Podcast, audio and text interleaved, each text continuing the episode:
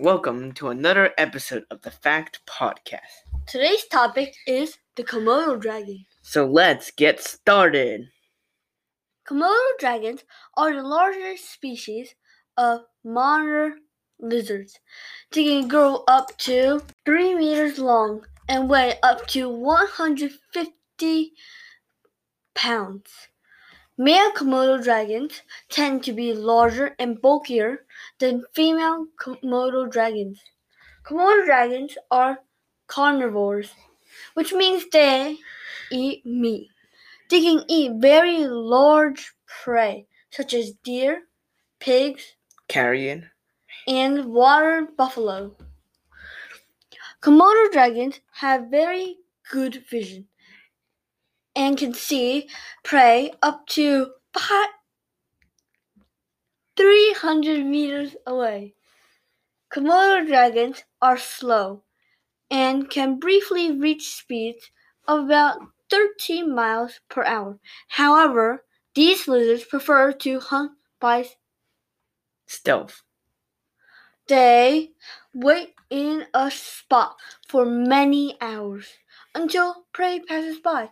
It ambushes its prey, uses its sharp claws and teeth to rip its victim to pieces. Komodo dragons are known for their venomous bite. Their saliva is filled with bacteria and venom. When they bite their prey, some of their saliva enters the prey and infects their prey. The toxins in the saliva result in the wound being unable to stop bleeding. This makes their prey to slowly die of blood loss. Sometimes, Komodo dragons let their prey escape and then track them down later with their good sense of smell after the prey dies of blood loss when it tries to run away. Komodo dragons are very rarely found in the wild and- are only found in five islands in Indonesia. Komodo dragons like like extreme heat of about 95 degrees Fahrenheit with 70% humidity. The current conservation status of Komodo dragons is endangered.